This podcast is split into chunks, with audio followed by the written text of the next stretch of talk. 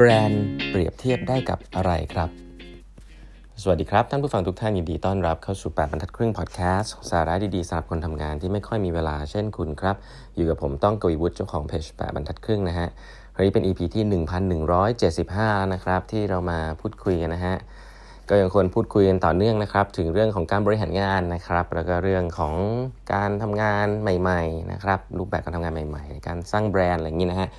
ก็เล่มนี้ Emotion by Design นะครับเล่ามา 3-4 รอบแล้ว ก็จะอยู่บนมุมของ creativity นะครับ Emotion by Design เขียนโดย Greg Hoffman นะครับ คนที่เป็น Chief Marketing Officer ของ Nike มาก่อนนะครับ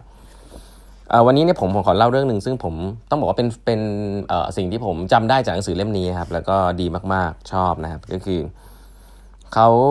เขาเล่าอย่างเงี้ยเขาเล่าถึงถึงคำว่าแบรนด์ว่าแบรนด์คืออะไรนะครับ แต่ก่อนจะไปเล่าว่าแบรนด์คืออะไรในมุมของเขาเนี่ย อยากจะแนะนำอันนึง ซึ่งเป็นแบรนด์ที่ทางคุณ Greg Hoffman เนี่ยชอบนะแบรนด์นั้นคือแบรนด์เสื้อผ้าชื่อว่า Ralph Lauren นะครับ Ralph Lauren เนี่ยคนจะนึกออกถึงเสื้อเสื้อยืดโปโลนะฮะที่มีมีมีคนขี่ม้าอยู่นะ Ralph Lauren ซึ่ง story ของแบรนด์ Ralph Lauren เนี่ยจริง ๆ แล้วคนที่ชื่อ Ralph Lauren เนี่ยก็คือเป็นคนที่ทำแบรนด์เสื้อผ้าตัวนี้นะครับเขาบอกว่าจริง ๆ แล้ว เขาไม่ได้ดีไซน์นะแล้ว Ralph Lauren จะพูดว่า I don't design products นะ I design dreams นะฮะ and that is what one feels when walking into Ralph Lauren store นะฮะ คือมันจะเป็นคำมันจะเป็นสิ่งที่เขาเรียกว่า classic American นะ ใครๆเข้าไปในร้านของ Ralph Lauren จะรู้ว่ามันจะแบบมีไม้ไม้คลาสสิกนะฮะ elegant leisure นะฮะ ก็คือหรูหราแต่ว่าเรียบง่ายนะครับเขาบอกว่าเสื้อเสื้อโปโลเชิ้ตของ Ralph Lauren เนี่ยไม่ได้ไม่ได้เปลี่ยนมากเลยนะครับ ตั้งแต่ปี 1975 นะครับ Ralph Lauren บอกว่า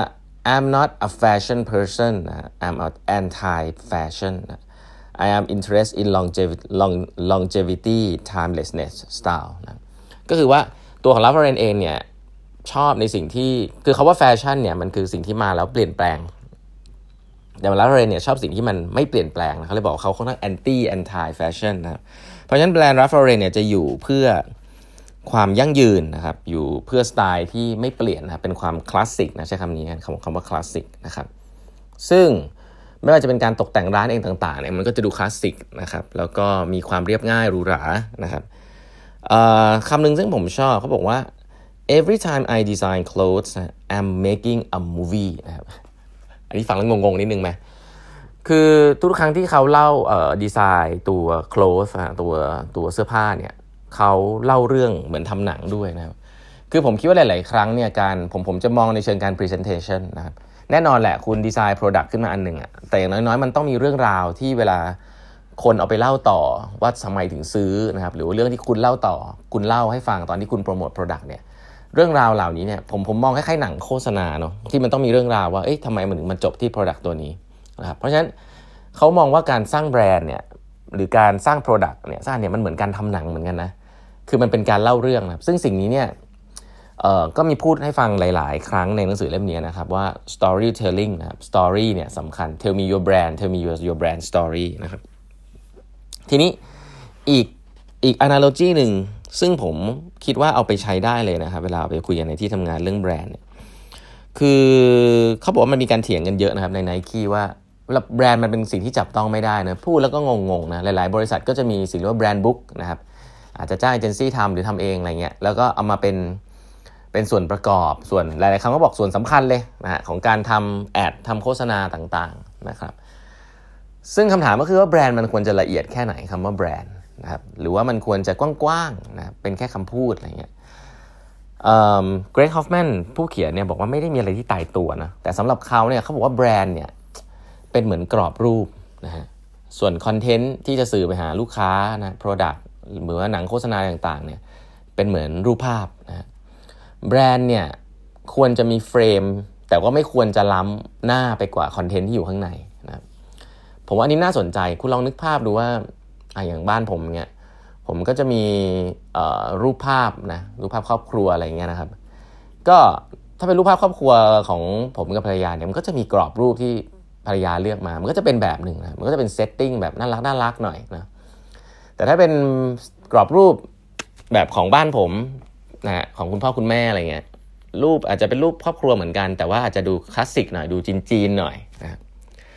มันก็บอกถึงแบรนด์นะมันก็บอกถึงเรื่องเล่าของครอบครัวที่แตกต่างกันได้นะครับครอบครัวคนรุ่นใหม่ก็อาจจะ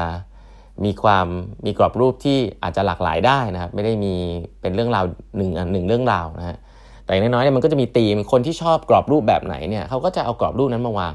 แล้วก็ใส่รูปที่เกี่ยวข้องลงไปนะครับ ซึ่งแน่นอนถ้ารูปมันคอนทราสต์กับกรอบรูปมากๆเนี่ยมันก็จะไม่สวยนะครับ แต่หลาย ๆ ครั้งเนี่ยรูปมันก็เป็นรูปที่เป็นสิ่งที่เราอยากจะสื่อสารใช่ไหมแต่กรอบรูปเนี่ยมันก็จะ amplify เนาะ amplify ทำให้สื่อการสื่อสารรูปนั้นเนี่ยมันชัดเจนขึ้น แล้วก็บอกถึงสไตล์ ไม่ใช่สไตล์ของรูปนะ บอกถึงสไตล์หรือทัศนคตินะของคนที่จัดจัดรูปนะของเจ้าของรูปแล้วกัน เพราะฉะนั้นผมว่าน่าสนใจก็คือ คนที่เป็นเจ้าของธุรกิจอะครับตัวแบรนด์เนี่ยมันจะเหมือนกรอบรูปอะที่มันจะบอกถึงตัวตนของคุณนะครับว่าคุณเลือกอะไรมา บอกถึงทัศนคติของคุณนะครับจะเป็นแนวน่ารัก แนวคลาสสิกแนวเทคโนโลยีหรืออะไรก็ได้ แต่ให้นึกนึกภาพว่าถ้าคุณจะใส่รูปแล้วเข้าไปสักรูปหนึ่งอันนั่นคือคอนเทนต์ที่คุณจะใส่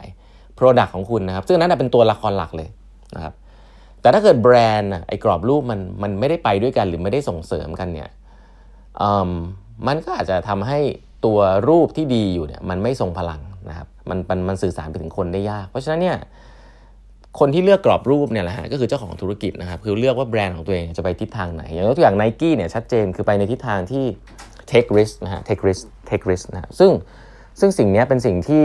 ผมว่าค่อนข้างชัดเจนนะครับว่า การ take risk ของ n i กี้เนี่ยเป็นสิ่งที่คนส่วนใหญ่เนี่ยชื่นชอบนะครับ เพราะว่าคนที่ใส่รองเท้า n i กี้เนี่ยก็ไม่ได้เป็นคนที่เหมือนกับทำอะไรไปวันๆนะก็คงใส่อะไรที่มันเป็นแนว performance มากๆนะครับแล้วก็รู้สึกว่าฉันทำได้นะ just do it นะครับก็มันก็มันก็บ่งบอกถึง Phil Knight นะครับบ่งบอกถึงเจ้าของของบริษัทไนกี้ด้วยว่าก็เป็นคนแบบนั้นนะครับอยากจะทำอะไรใหม่ๆ เป็นอินโนเวชันทางด้านรองเท้านะครับคือไนกี้ไม่ใช่รองเท้า ใส่เที่ยวสวยงามแน่นอนนะครับไนกี้เป็นรองเท้าที่ performance นะครับสำหรับนักกีฬา ซึ่งแล้วมันก็ค่อยๆโผล่ออกมาในในในในตลาดที่ไม่ใช่นักกีฬานะครับแต่ว่าสุดท้ายแล้วเนี่ยก็ยังเป็นรองเท้าที่เน้นเรื่อง performance นะครับถามว่าเน้นเรื่องสวยงามหรือเปล่าก็ประมาณหนึ่งนะแต่ผมก็ไม่คิดว่าผมซื้อรองเท้าไนกี้เพราะมันสวยๆนะฮะเราซื้อเพราะว่าเรารู้สึก connect to ตัวเองนะครับที่เป็นคนที่อยากจะ just do it นะครับทำให้ดีขึ้นนะครับแล้วก็มีรองเท้าอันนี้คู่กายอะไรแบบนี้เพราะฉะนั้น ก็เอามาแชร์นะครับว่าคำว่าแบรนด์ของ CMO ของ n i กี้เนี่ยเขาพูดถึงกรอบรูปนะครับ และผมว่า analogy เนี้ยดี ถ้ากรอบรูปของคุณมันอย่างน้อยคือมันไม่ควรจะล้ำหรือเหนือไปกว่าคอนเทนต์ที่คุณพยายามจะสื่อสารนะครับ แต่ว่าถ้ามัน